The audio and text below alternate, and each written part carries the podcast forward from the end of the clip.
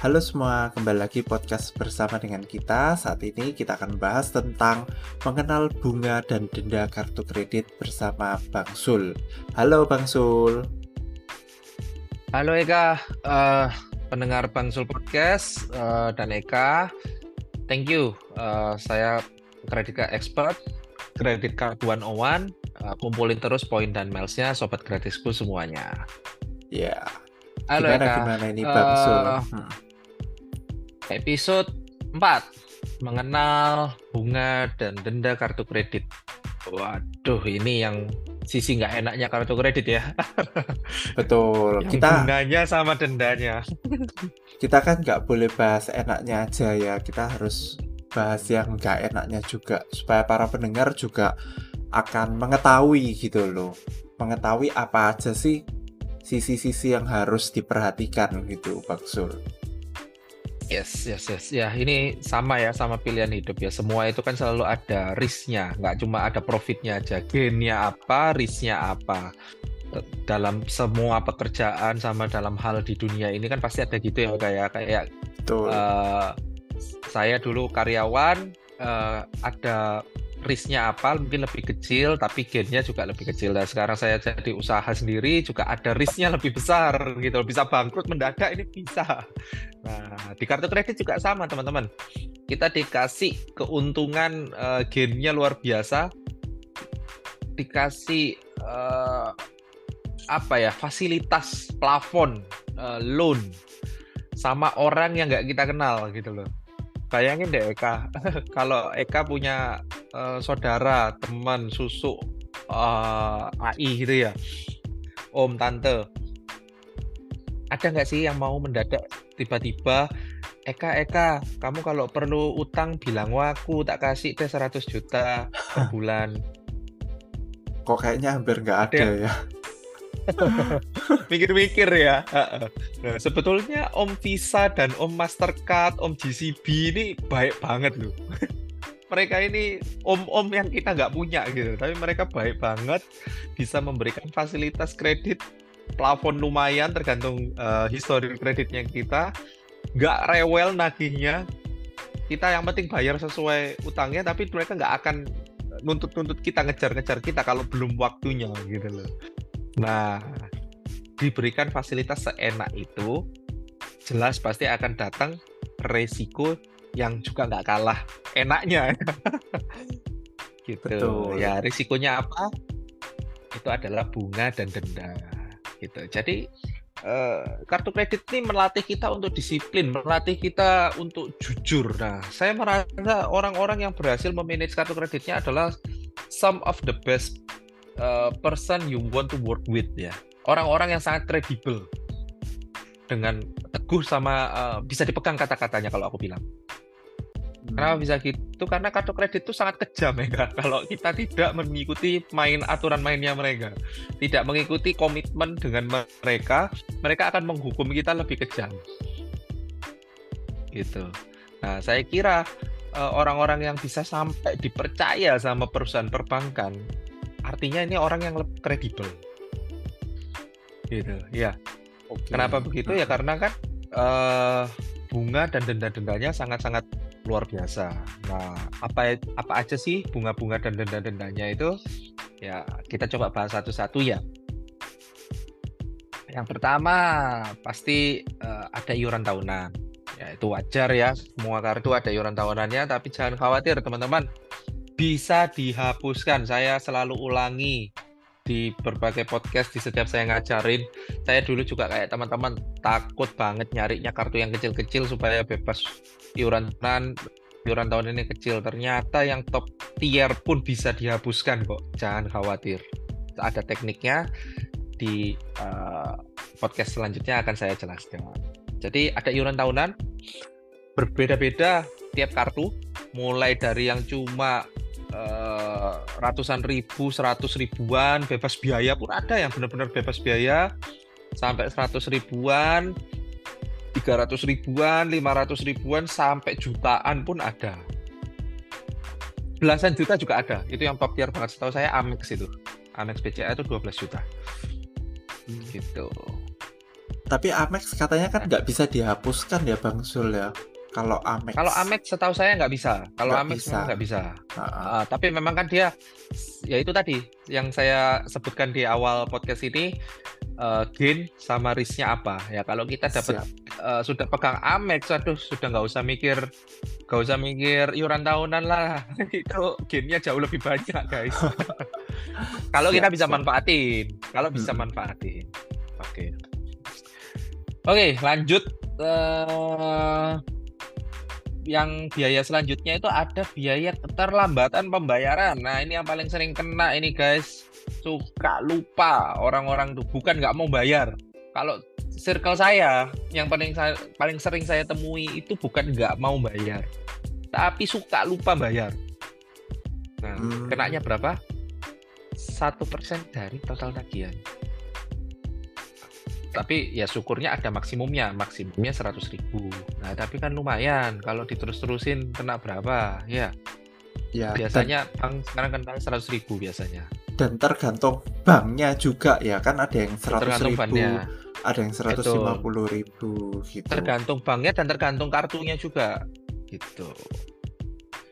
Dan lagi-lagi yang melanjutkan dari episode sebelumnya mengenai risiko kalau kita ngemplang bank atau tidak tidak komitmen dengan janji kita sama bank untuk melunasi impact-nya ke credit score kita, ke BI checking kita, alhasilnya ke depannya saat butuh eh, instrumen eh, fasilitas kredit yang lainnya susah dapatnya gitu. Mm-mm, betul. Baksul ini kita kan pengen mencoba membahas tentang bunga ya Baksul ya. Karena kadang kan kita melihat oh banknya memberikan bunga oh 1,75% misalnya atau 2% A kecil A. Nah, tapi di episode kali ini kita akan mencoba mensimulasikan ya teman-teman ya. Mensimulasikan kalau misalnya kita pakai penggunaan kartu kredit kita 10 juta, ya kan kita pakai angka 10 juta supaya kita juga ngitungnya gampang ya teman-teman ya. Itu bunganya itu bisa jadi sedahsyat apa? Ini kita coba akan dijelaskan sama Baksul ini teman-teman. Oke, coba simulasi ya. Simulasi saya ngutang 10 juta, saya pakai eh, buat apalah gitu loh. Nah, 10 juta kena untuk masa pandemi ini kita dapat diskon dikit ya dari BI itu ja- da- biasanya 2,25 atau 2,75 persen. Tapi sekarang jadi cuma 1,75 persen.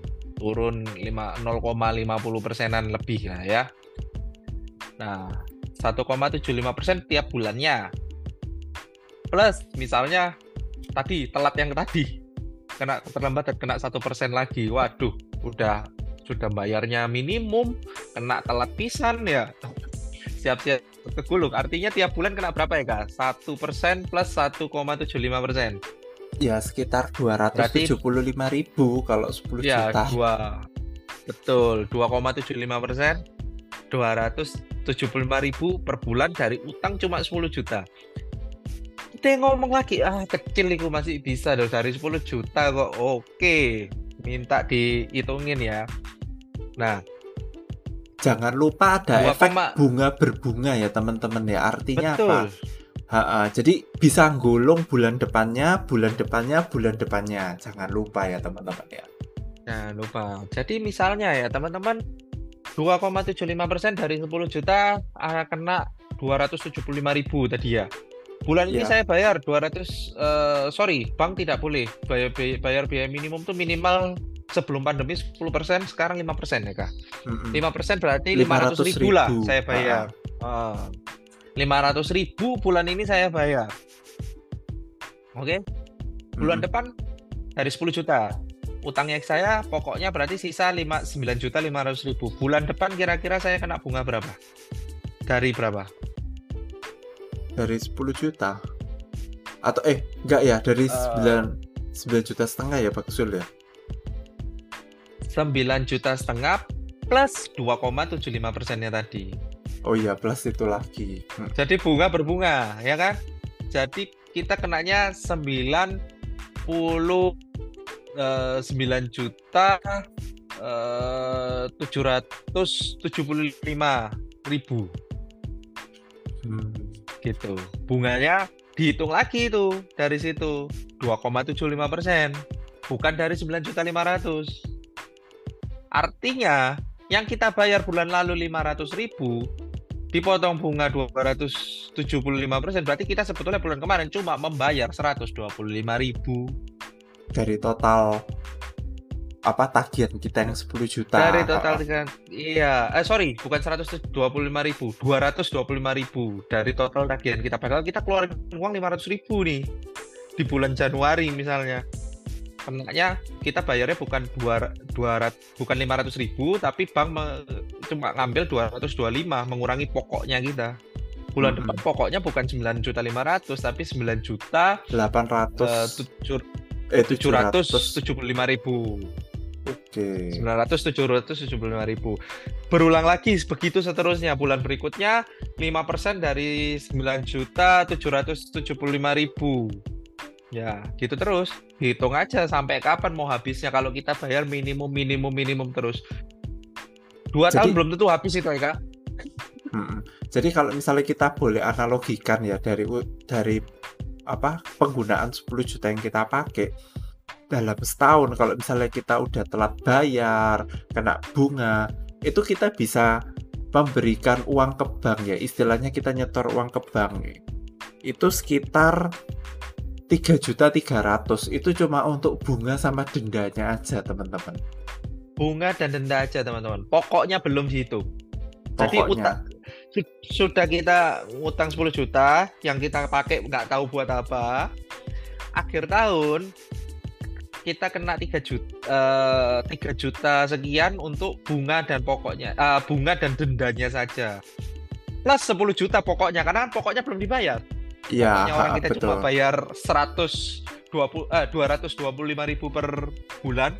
Mm -mm. Nah, Tapi ini perhitungan 225 ini... aja kak uh, perhitungan kasar ya. Ya disclaimer ya ini perhitungan kasar karena kalau hitungannya detail mungkin nominalnya bisa lebih kecil sedikit tapi untuk untuk edukasi di podcast ini kita pakai hitungan hitungan secara umum aja ya teman-teman ya. Jadi mungkin kalau ada perbedaan atau apa kita disclaimer dulu ya teman-teman ya. Hmm, ini supaya eh, nggak uh, jelimet lah kalau mau jeli mau jeli hitungan jelimetnya mungkin nggak bisa di media podcast ya kayak ya di media kelas saya bikin spreadsheet Excel nah itu kan bisa kelihatan. ya tapi intinya nah. kita ingin bilang ke teman-teman bahwa ketika teman-teman melakukan pembayar minimum sudah gitu telat lagi total yang teman-teman keluarin itu bisa setara 33% per tahun ya Bang Sul ya bunganya ini loh. Betul. Bunga Berarti kan, dendanya. Uh, ya, hampir tiga hampir 20 sampai 30% per tahun. Itu kan tadi kan berarti kurang lebih 2 juta setengah sampai 3 jutaan misalnya utangnya 10 juta yang kita bayar juga cuma 225 tadi pokoknya pengurangan itu dikali 12 cuma 2 juta 700 ya kah artinya setahun ini kita cuma membayar bunga dan pokoknya saja. Eh bunga dan dendanya saja. Pokoknya tetap 10 juta tidak ber, tidak berkurang berkurang pun minimal Betul. Jadi itu, itu sih. tadi Bang Sul sempat bilang kalau bayarnya minimum terus belum tentu dua tahun bisa lunas ya Bang Sul ya. Belum tentu, belum tentu tiga tahun pun hitungan saya nggak lunas itu kayaknya. Soalnya setahun setahunnya cuma berkurang hampir di bawah hampir sejuta. Nggak artinya kan 10 tahun BE ya. Mm -mm. gitu. Belum nanti kalau sudah lunas sedikit, limitnya bebas sedikit, mosok nggak tergoda orang itu untuk pakai lagi limitnya balik lagi ke 10 juta. oh iya betul betul. Jadi yeah. bahayanya lagi ketika kita udah bayar limitnya udah ada lagi tergoda lagi untuk pakai lagi akhirnya nggak selesai selesai ya Pak Zul ya. Ya makanya itulah yang kenapa sering jadi omongan kartu kredit jadi kartu setan kartu iblis ya karena dia salah memanage sebetulnya itu kesalahan kesalahannya orangnya bukan salah kartunya ya sama hmm. aja lah ya pisau dapur kalau mau pakai uh, dipakai potong uh, sayur, dipakai potong ayam, ya bagus. Tapi kalau nggak bisa makainya, kepotong driji sendiri ya, jari sendiri kepotong berdarah. Gitu. Oh ya, betul betul. Terus kira-kira apa lagi nih Bang Sul yang mau dibagikan? Biaya lain ya, yang teman-teman nggak tahu nih, biaya over limit. Nah, tuh. Oh iya, limit 10 betul, juta dipakai serat satu juta seratus. Nah, boncos. Kenaknya itu bervariasi tiap bank dan tiap jenis kartu. Rata-rata sih di atas 100 200 ribu rata-rata.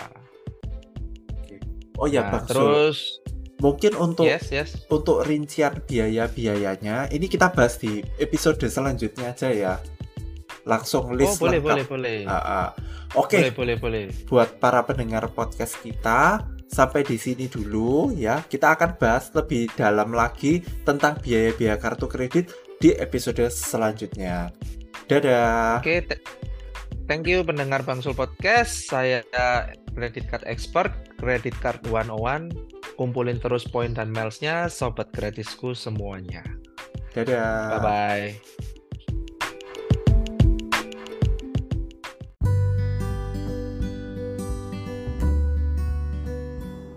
Terima kasih sudah mendengarkan podcast kami.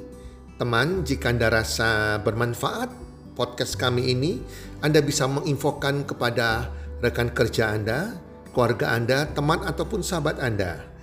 Dan jika ada hal-hal yang Anda ingin tanyakan kepada kami ataupun topik-topik apa yang Anda ingin kami bawakan, kami sampaikan, Anda bisa DM kami di Instagram kami healthcommunity.id. Salam three, salam sehat, sejahtera dan bahagia.